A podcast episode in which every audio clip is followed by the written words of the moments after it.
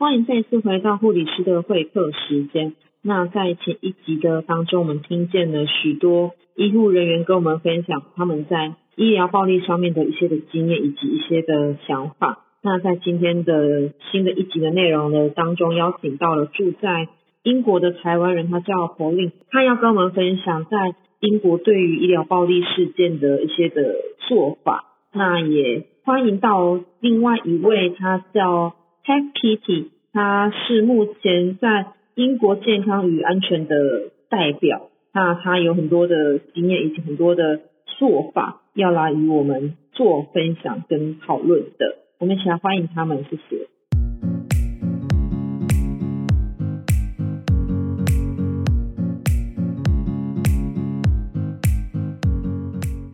好，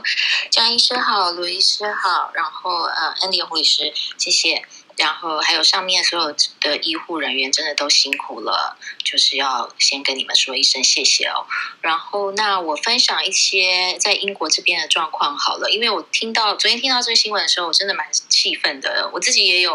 呃医护人员是家庭，我们家里面也是有医护人员，然后也有医师哦，所以这个感觉真的是感同身受。我觉得这是不能被允许的。那在英国这边的话。我讲在去年疫情之下的话，我们三个口号就是洗手、待在家，还有保护我们的。医疗人员，这个是我们全国性的口号哦。每个星期四的晚上，大家都会在住家的窗口，然后为大家拍手，同一时间。这也是一个全国性的对医护人员支持的运动。那小朋友也是画了彩虹，全部都贴在门口。所以医护人员他是在这个疫情里面其实最重要的人物，我们要保护的首要人人人物哦。所以我在想，我们都知道说打疫苗让医护人员先打，那为什么在我们做人跟处事的概念里面竟然会遗漏这个部分呢，所以是我觉得非常匪夷所思，而且我觉得这个是不能被允许的哦。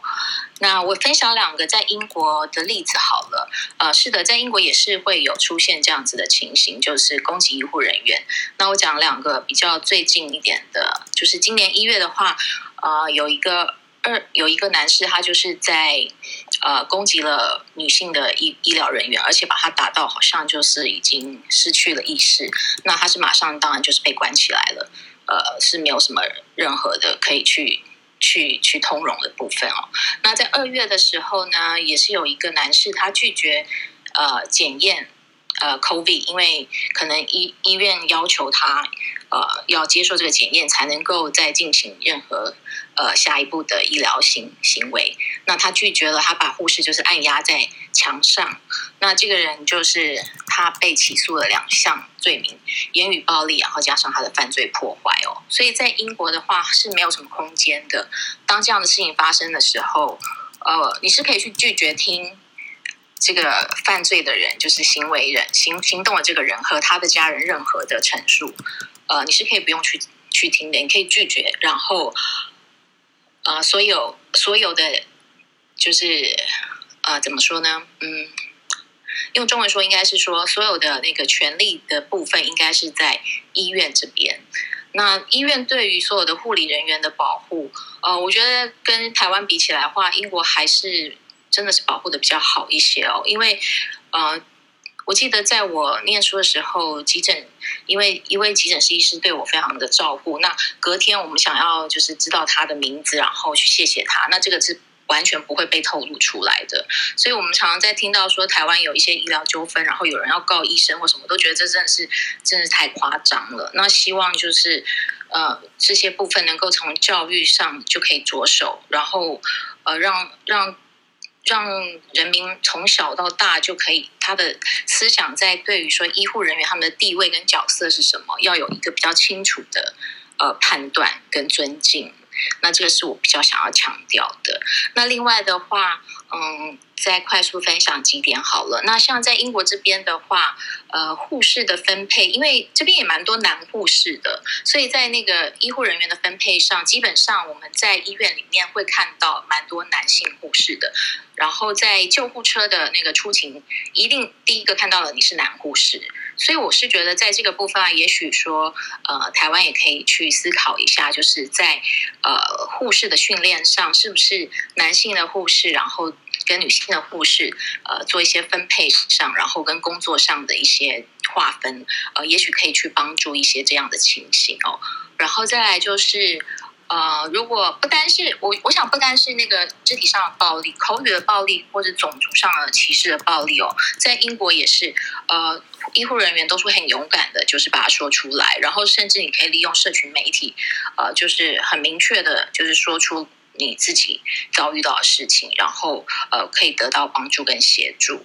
那像那个 Royal College of Nursing，就是皇家护理学院的话，呃，它有一个在。针对工作场所的暴力要去怎么应对？它有一个呃还蛮详细的一个就是步骤跟可能发生的情形要你要怎么应对，然后你可以去得到什么样的服务？我觉得这个大就是可能在台湾的我们都可以参考一下，然后呃也许会比较就是学习一些他们其中的一些小细节的部分。对，那另外的话，最后一点我是想要说的是。嗯，像在这样负压隔离病房，因为昨天这个新闻是在负压隔离病房发生的嘛。那如果是在英国的话，以我自己的经验跟我看我所看到的，呃，或者采访的经验，就是在这样的病房里面，每一个病人他们身上是不是会装装一个像追踪器一样的东西？它其实不会很重，它就是一个像有点像那种钥匙，你要去那个。去感应这样子，那这个装置的目的就是，如果他离开了他自己的房门口，那马上就会有警报响。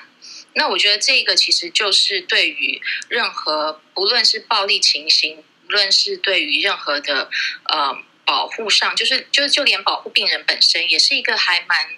呃蛮蛮好用的一个一个一个器材。那我只是想到说，呃，这一点也许就是在嗯。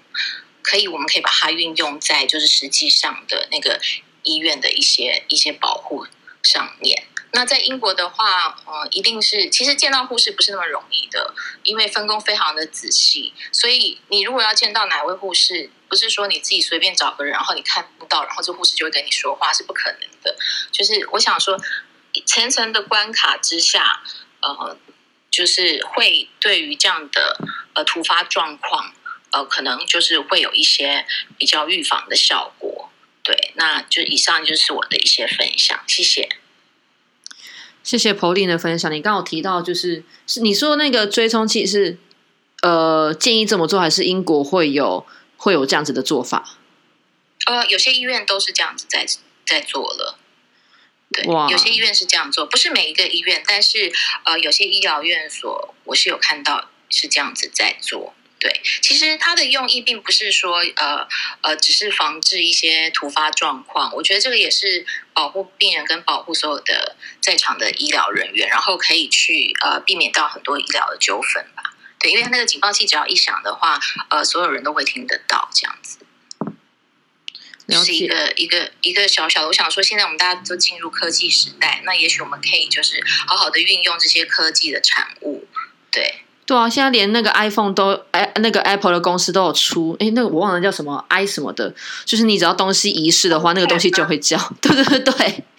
那个东西因为因为昨天的新，因为我昨天看那个新闻的细节的话，就是说，因为呃。就护士受到袭击，他实在是没有办法去求救嘛，就是求救困难。那我想，不管再严密的呃方式，也许都会有这样子的情形发生。那最最方便或是最有效的方式，我想真的就是这个小小的追踪器，因为他只要铃声大作，他离开了他自己房门，然后这样子所有人就都会知道。对，就是呃，我我昨天就是想到这个部分。对，谢谢。了解。然后刚你还有提到就是。呃，护理人员男女的比例，其其实，在台湾来讲，还是以女生居多，而且男通常男护理师都会被，其实就已经直接被安排在重症的单位了啦。因为现在很多的暴力的事件，那其实也希望这些男护理师也可以保护女护理师，所以其实首先男生会去到单位，就一定是。急诊跟加护病房需要比较重症、比较难体力、需要体力的这些的单位的当中，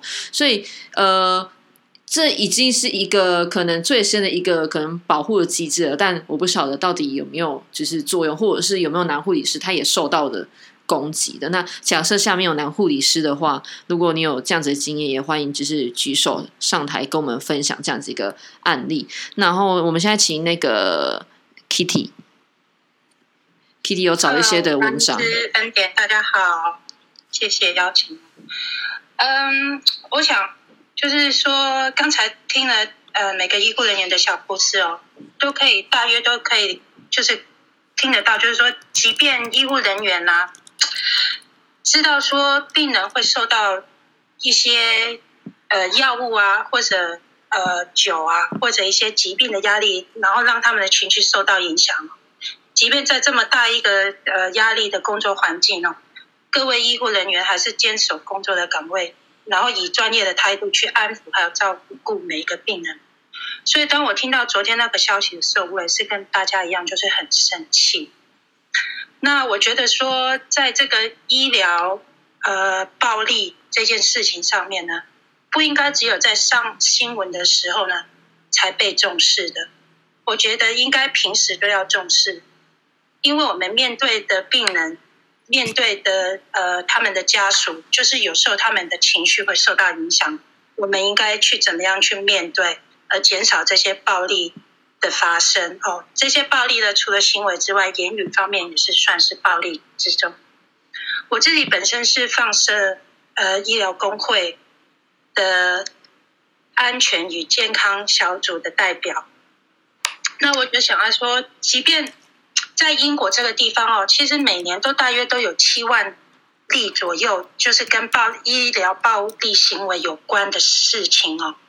所以他们政府呢，跟每个部门呢都很重视这一块，然后就要求每个医院呢都要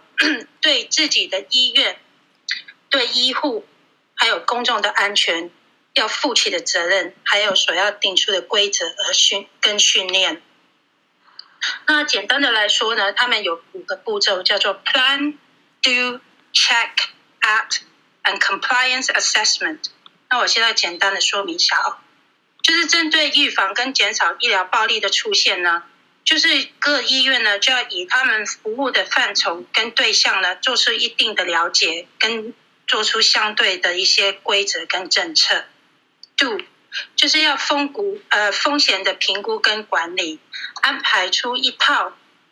的流程，还有侦测，还有技术性的训练，还有保安等等。Check 定期的去检验这些政策是否的可行度，还有的适合度，减少暴力事件在医院对公众还有对医护的出现。Act 就是说医院对一些政策要产生。就是在发生一些事故的时候呢，一定要去检视，还有去就是做检讨跟报告。Compliance assessment 就是说要有后续的评估，然后看自己所定的政策有没有达标。就我们医院而言呢，我们一年有四次的呃健康与安全小组的会议哦，然后去检讨所有相关的议题跟政策。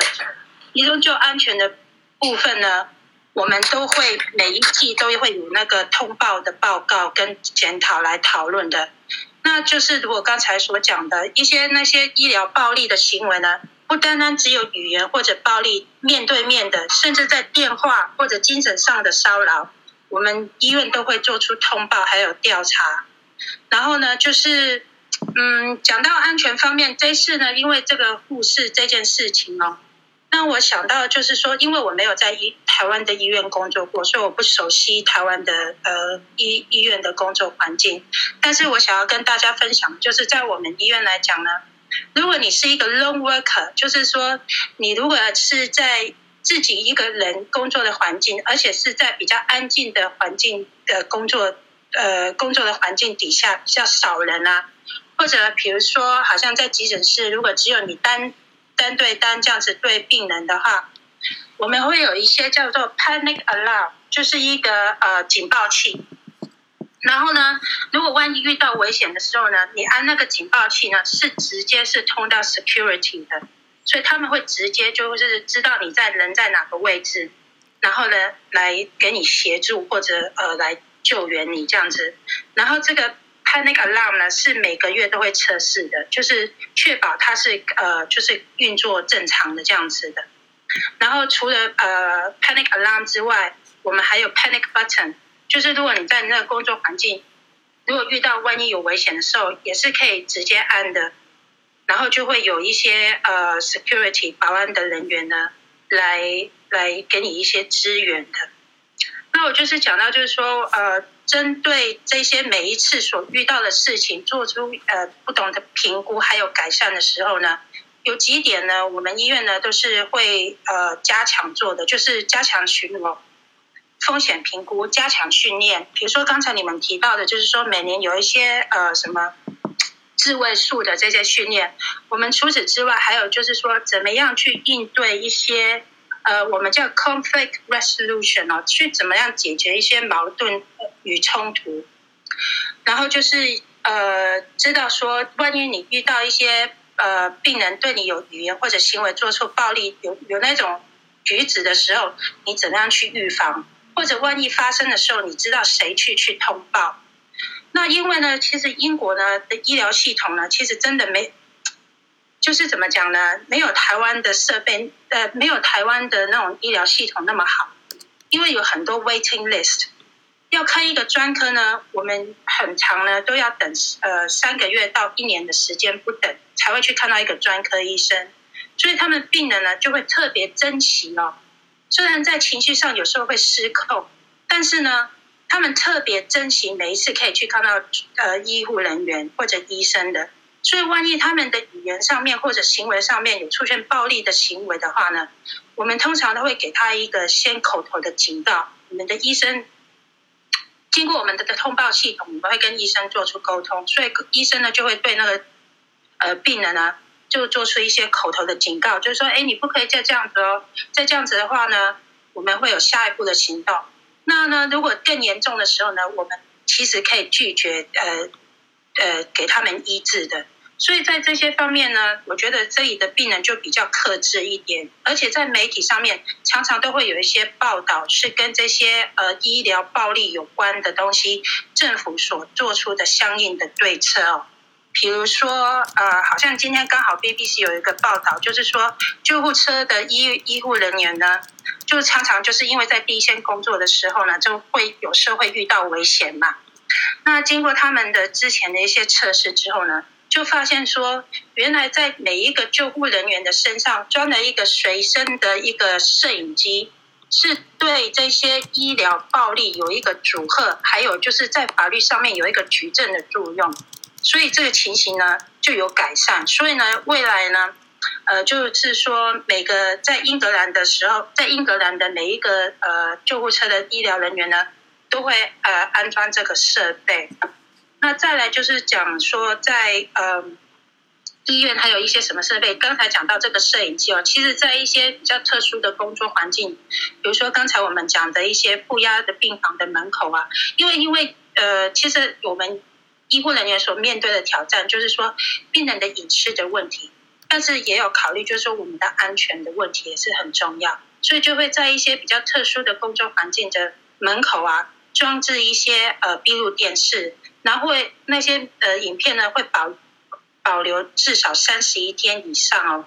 呃如果没有没有事情发生的时候就就会呃 delete 掉啊，万一如果有事情发生的时候呢，也可以就是呃将来呃提出诉讼的时候有举证的作用，这些都是有一些阻吓的作用啦。嗯，而且就是针对呃一些医疗的呃暴力的法律呢。是，其实，在二零一八年呢，英国呢已经呃就针对对医护人员呃的暴力行为呢的刑责呢，从六个月呢已经加码到呃一年了。呃，这是去年二零二零年呢，其实也在讨论说要不要把一年的刑期加到两年，就是要加强加重这个刑罚，然后来产生这个阻吓的作用。所以在医院的嗯。每个部门其实都会有一些海报哦，就是警惕每个公众人，呃，那些群民众，还有就是病人，就是说每个医院是 zero tolerance，是不允许有医疗暴力的情形出现的。然后工会上面呢也会有一些法律的协助这样子。以上我想要跟大家报告的就是这样，谢谢。哎，不好意思，我这边可以，对不起，我插个嘴，因为特别非常好奇，讲到英英国了，讲那想说想问一下 Pack 哈，那因为刚刚听到说哈，关于说呢医疗人员后有呃，干嘛防身，或者说如何保护自己部分的这些训练。那所以，我这边想，因为其实我们台湾这边很明显哈，这个训练是我会觉得啦，完全是不足的啦。我自己也有看过说，在安宁病房的时候哈，那那个医护人员哈，他遭到一些哈比较心智不正常的病患骚扰，那骚扰情境就像是说，诶，就呃晚上不睡在病房哈，然后就站在一个走廊上，然后就凝视着一位在发药的护理师。站在那边，但是我跟你就是有一段距离，我你也没有证据说我要伤害你，但是我就在那边一直看着你。好，这样这样佩克有听得懂哦？他看到之后都快要哭出来了哈。哦，不管怎么骂，哦，啊，他就是站在那边，可是你也没有，他也没有要任何呃感觉说要伤害别人的倾向，所以说整个护理站都拿他没有办法。哦，第二天讲，当然主管也会觉得说，哎呀，他就是病人嘛，他他就是个呃有着有有疾病疾病末期的。孩子嘛，而且心智上本来就有障碍啊，他没有伤害你就不不就好了嘛？哦，好好没关系。那我觉得说，就是我先讲这样的情境好了哈。不管说这这个病人对你有骚扰意图，或是言语或霸凌，或言语或暴力或霸凌的意图，或甚至说更积极的有行动上，你先当然是若要要要行为伤害的话，保全就直接叫了啦。哈，那我想说。若是以英国的模式的话，像刚才这样的情境，我想说以英国这边的话，他会怎么样的那个 SOP 呢？我这边想特别听听，看看说你们的训练是什么样子的。嗯，好，其实这个这个情形也也也出现过在我们的部门哦。通常是看情形的，因为呃，刚才我想呃讲的呢，如果一些病患如果有前科哦，这这样子讲好像有点不妥当，就是有出现类似的状况去骚扰医护人员的时候呢，通常都会被记录在他们的医疗那个 record medical record 里面的，所以我们就会特别注意去提醒自己说，哎。万一这个病人来我们这个部门治疗的时候，我们应该有一些什么应对的措施？那如刚才你举的那个例子哈，其实我们部门也常出现，就是他没有一些任何呃语言或者暴力的行为出现，但是他就无意之中呢，就有点算是骚扰，就是让让一些医护人员觉得不安或者一些呃觉得不舒服的地方，即便他是在言语或者行为上，其实，在那个。我们的判定呢，就是说他其实，在行为上已经是造成骚扰了。那我们通常会做的，就是说先跟我们的组长或者主管报告。那我们就会看说，哎，有什么方法可以拉开他们两个人的距离？如果就是说，哎，可以调到别组的话，或者会错开时间的话，比如说，哎，他每次都是这个时间来接受治疗的。就安排另外一个呃呃医护人员呃治疗师或者护理师去照顾他。如果万一真的不行的时候呢，就尽量减少，就是说单对单的呃面对，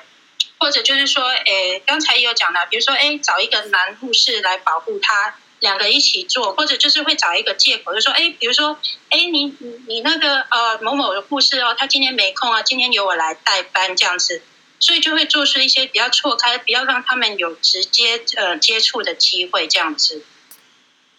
我们都会有这样子的一套 SOP。如果万一他的行为举止更加严重的话，当当然就可以报警，或者就是呃对就可以 report。呃，有时候我们也会透过医生哦，很奇怪，有时候他们就会觉得说，哎，医生他们都比较不敢得罪哦。嗯，有一些比较情况严重的时候呢，我们甚至会找医生来陪同，一起来治疗这位病人。哦，是不是有点逐吓恐吓，就是恐吓的作用，就是说，哎，你不要再乱来，你再乱来的话，医生会出声的，他会，他会，就是会会会给你一点教训，或者就是说，你们要终止你的治疗这样子的。不晓得这样子有回答到江医师的问题 OK OK，感谢感谢。所以哦，我觉得以前哦有一个那个国军医院的主主任，他人蛮好的啦。他说哦，医病的那个沟沟通哦，还是要尽量哦，要要以同理病人为主。可是我都觉得某种程度那个是那个病人没有要冒犯我们的前提之下，然后没有蓄意要冒犯我们的前提之之下，才会说那同理心啊那些都拿拿出来哈，体谅他们的需求这样哈。那但是如果说如果踩到，我觉得有时候就是我们在设底线的问题，然后就是就是说如果某某些地方踩到我们底线，我们不能忍的时候。那呃，当然，像像那个国军，像那我那那位在社区医学哈，那位国际医院的教授哈，那加一个教教授哈，他就说尽量避免威胁哈。刚刚听 Pack 哈，我会觉得说啊，那今天来听来看的话，有时候沟通中哈加点威胁哈，恐怕 有时候还是必要的。我不知道这样的结论对不对啦，但是我觉得有时候就是我们要设一个底线的一个问题问，要设个底线哈，要设在哪里？那其实对于病人的同理哈，在某种情况之下，其实就不太能够把它拿拿出来了哈。就是你要让还是要让病人知道说哈，我们还是要给我们自己保护好，你不能够这样子放肆胡来这样。对我觉得应该还是说要让病人有这样的感觉。我刚刚其实听了整个大家的讲法之后，我自己也贴了一个文章了。我自己也觉我我自己会觉得说了，我们上到医学伦理上哦，会讲说那个哈，那我们是基于病人安全，那是我们的所需。可是现在。我觉得说现在已经风向转转成说哈，其实当我们认为说医护人员是英雄的时候哈，那全民保护医护人员，甚至我们刚刚最近有来讲火神的眼泪嘛哈，那些警消人员、紧急救护人员呢，那全都是我们的社会上最重要的资产了哈。所以说保护我们这些人员哈，其实也是我们全全国人民的责任。这个其实也是要常常要宣导的，就像英国这样子一样哦。好，那谢谢 Pax。不好意思，我再补充一个小小点嘛。就是说，即便就是一个病人常常在打电话来询问他的，比如说，哎，他的门诊时间啊，或者问一些比较不妥当的问题呢，我们都可以说他是 abuse 或者是呃 harassment 之扰哦。这样子，我们也可以给他一些警告，因为毕竟呢，他们的这些举止呢，都会影响医护人员的工作的时候的那个专注力。跟就是处理他们不必要的那些事情的时候，其实也是就是因为一个安全哦。其实安全不是只有说，哎，对那个那位病人还有民众的安全，还有对其他病人的安全的考量嘛。所以我们在英国来讲这一块是蛮蛮严厉的。好，分享，谢谢。谢谢佩克，还有谢谢江医师的分享。然后我刚刚还有邀看到还有一位 Eric。欢迎你，Eric。哎，大大家好。呃，首先感谢各位医护的的辛劳。呃，那我我刚才在有有听到那个恩典这边的要求，所以我在 bio 里面加入了一些我我们之前做的东西哈。我其实我我听了蛮压抑，我听蛮久的哈。那从第礼拜一一看到那个新闻之后，我就跟我太太说，怎么又发生这种事情？因为我太太自己也是护理师啦，她是呃一九九九年的时候在阳明医院当 ICU 的护理师。好，那呃，anyway，不过我我才我六年前上自动去厂商工作。那你们刚才讲的那些无求无限求救里啊等等什么这些，其实我们已经在二零一六年就在现很久了。哦，那其实呃，我也不不太好意思讲，不过也有导入我们的系统，但是只有在后来，因为他们没有编维护费，我们想要去免费协助他们，但是另一个厂商不配合，所以就也也没办法做。好，那我我的我的几个建议是这样，我今天不我不是要卖大家东西，而是说，第一个，我觉得你们，因为我们去年在十二月在医院的医疗科技展跟都有摊位，那我们讲的主题就是医疗暴力的防治。那我们在做的成果是让他们的急诊现在是呃 ICU 呃 ICU 精神科，那目前正在导入的是儿科，让他们有一个随身的求救铃。我们把求救的权利回给当事人。你觉得你遭到遭受到性骚扰、医疗暴力，你觉得有危险就可以按，警卫就会来。那我们做的是说，在警卫的电脑上面，今天你六警卫在一楼，你按了六楼，在六楼的 ICU，他六楼是室内的 ICU，按了之后，我们会把当地的摄影机的画面直接推播到警警卫室的那个画面上面，所以警卫可以看到，如果状况很严重，他直接按警卫连线。好，那他也可以用无线电呼叫所有的警卫过去。好，所以那中间的过程，因为我们结合了摄影机系统，所以全程都是录音录音。好，所以在这几年过程当中，其实他们导入这样的系统之后，每年的医医护人员受伤的数字降为零。但是警卫上升了，因为警卫会第一线保护保全会跟警卫会第一线保护医护人员嘛，这是他们的的职责之一。好，那但是我不是要卖这东西，我听了我觉得蛮蛮无力的，是说我建议大家可以去跟护理师工会联合会去找保险公司谈。好，如果当有护理人员遭受到这样的状况，导致他没办法执业的时候，他可以有什么保险？我不知道有没有了哈。如果有，如果没有的话，我建议第一个这个是。要做的事情，因为这个你们做的是救人的事情，但是却如果没有相对应的保险可以保护你们的话，我认为这个是该争取的权利。那第二个是说，刚才有你们的也都有提到的，就是说防爆的基本，不管是防身术还是擒拿术那些，有些其实不是太难的的动作，其实透过一年啊两三次，好，那就讲实际一点，就是说你去健身房或者是瑜伽的时间，抽个两三次啊，找。要求院方来办帮你办这样的课程，其实真的会有地线的帮助。因为有的时候，像我们当初在导入的时候，有有主管就为了要省钱，说 X 光是跟 CT 不要放，我就跟他说这两个我送你，你一定要放啊，不然你被关，你到进到 CT，你再帮病人用的时候，你旁边人没人啊。那如果那个病人是吸毒的或酒醉的，那他打人的时候，那你为了省这两个点。不去做，结果在这里面有人受伤，那这责任是你扛还是谁扛？那后来他也同意了，他就做了。他做了之后，确实也在里面发生过好几次这样的事情。那这样的情况底下，你就跟在负压隔离病房一样，你可能根本没有人看得到，哦，可能就是在操作室里面的人看得到而已。但是他可能同时要看 CT 有 X 光，好，所以我的建议是说，刚才提到所有这些 SOP 该改的、该做这些要求都可以，但是我觉得。保险的这些的的去呼吁，还有让院方能够重视护理人员的第一线工作的安全这件事情，我我是觉得说应该要透过护理师联合会的力量，去让这些不管是现在政府的高层或谁，趁在这个在这件事情这么严重的情况底下，而尤其那都是很很年轻的护理师，其实我我自己看的是蛮蛮心痛，我这个这个是。我我的分享啊，哎，就我觉得保险真的很重要。万一你真的发生什么事情的时候，只有保险才可以照照顾你后面的时间。对，谢谢，谢谢 Eric，谢谢 Eric。原来我们台湾有这种东西啊！我觉得要不是今天开房间的话，真的没有听到说原来。其实台湾有这样子的厂商做这样子一个设备，甚至其实已经进到医院当中了，但是医院却因为可能经费的问题，可能停止使用的，甚至只用在一个单位，但其他的单位没有没有在使用。因为最近就是我在关注这个议题，然后我在我的呃粉丝团有就是抛出这样的一个呃呃。新闻的转贴嘛，然后很受到很多的人的回响，甚至很多人就是有人私讯我跟我讲说，哦，他想要就是写信澄清立委，请可能立委能够在立法院的当中提出这样的一个事情，是要保障就是会议人员的。所以，我我今天听到一个就是 Eric 这样子的资讯的时候，我觉得我又多一个资料了，对，甚至是对不起，不好意思，我想希望。因为我刚才在拜，我有写那个马杰医疗暴力，那是因为他们那一年在预测会比赛有得奖，所以预测会要求他们放到 YouTube，那是公开网址。那我我觉得你可以可以用这个成果去去跟去跟不管是立委或谁去讨论这件事情，因为我觉得第一线的医护人员值得被保护。对，谢谢。了解了解。然后，然后加上可能我的就是亲戚们也看这这样子的议题，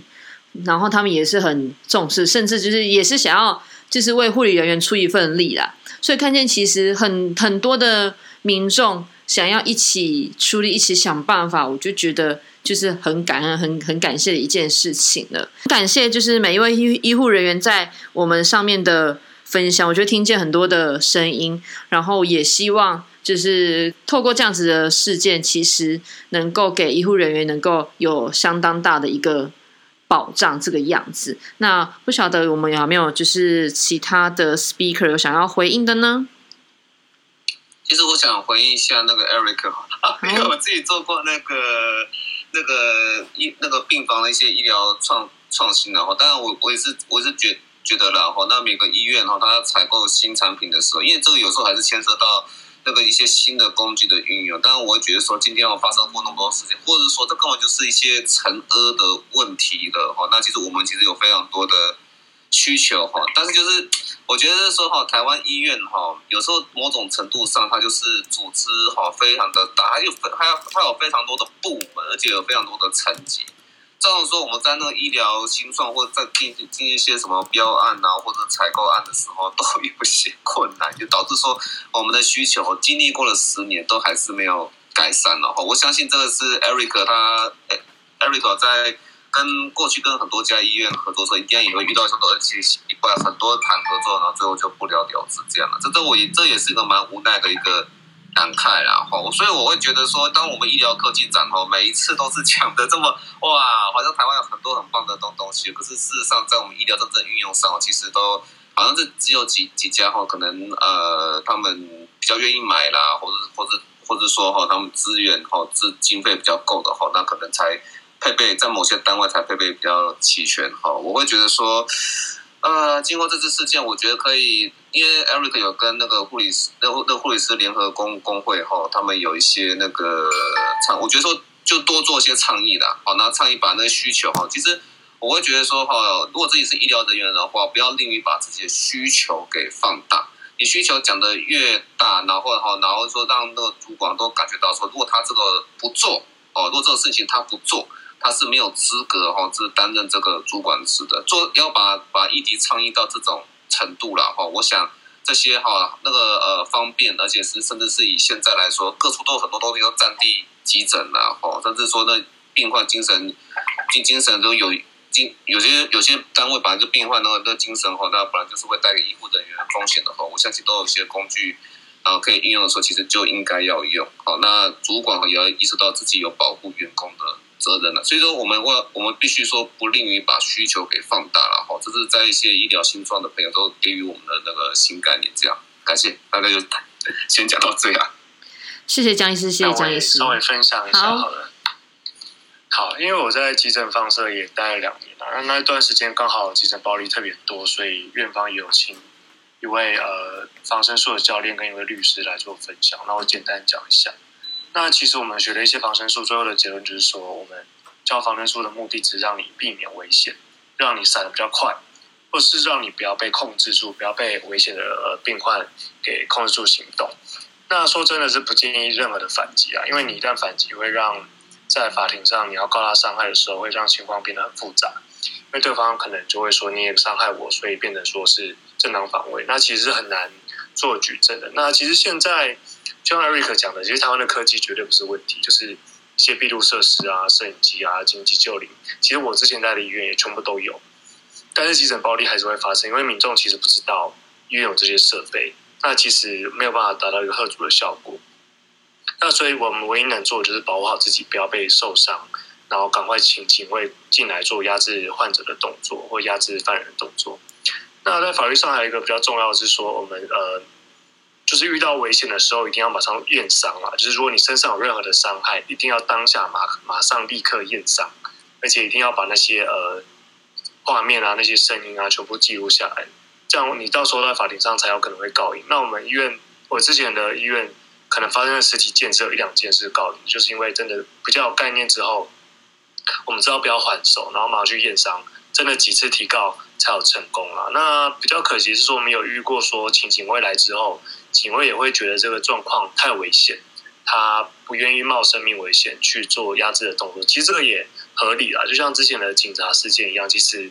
你说真的，他也是领个三五万的薪水，然后你要他为了我们去冒生命危险来保护我们，其实我觉得也是强人所难啊。所以其实这些防身术啊，跟法律真的只能保护我们受到最基本的生命的安全。那你说一些骚扰啊、性骚扰、言语骚扰，其实我觉得这一块，因为台湾的法规跟其他一些比较大陆国家的法规比起来，真的不是严刑峻峻法。我们真的是很保护病人，因为我们常常会觉得，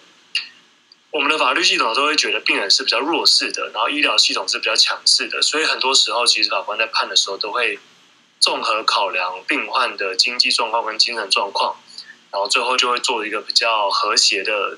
判决，那就是说，那就是判，比如说金额或者说可能拘役，或是说一些社区劳动就解决。那其实这个对我们的医护的安全一点保障都没有。那这很无奈是现况啊，所以变成说我们最后的结论就是，我们尽量在有意识到的时候就避免自己受到伤害。那真的受到伤害的时候，赶快去验伤，那尽量避免去做还手，因为一旦还手了，大概能够告人的机会就很低了。谢谢。谢谢卢医师的分享，我觉得听见很多人的声音。那呃，因为我们今天的节目的内容也都会录成 podcast 的这样子。那因为刚刚 Eric 有提到他那一段，我我那一段你我会帮你就是哔哔哔掉。对，好，谢谢谢谢。今天的节目实在很精彩，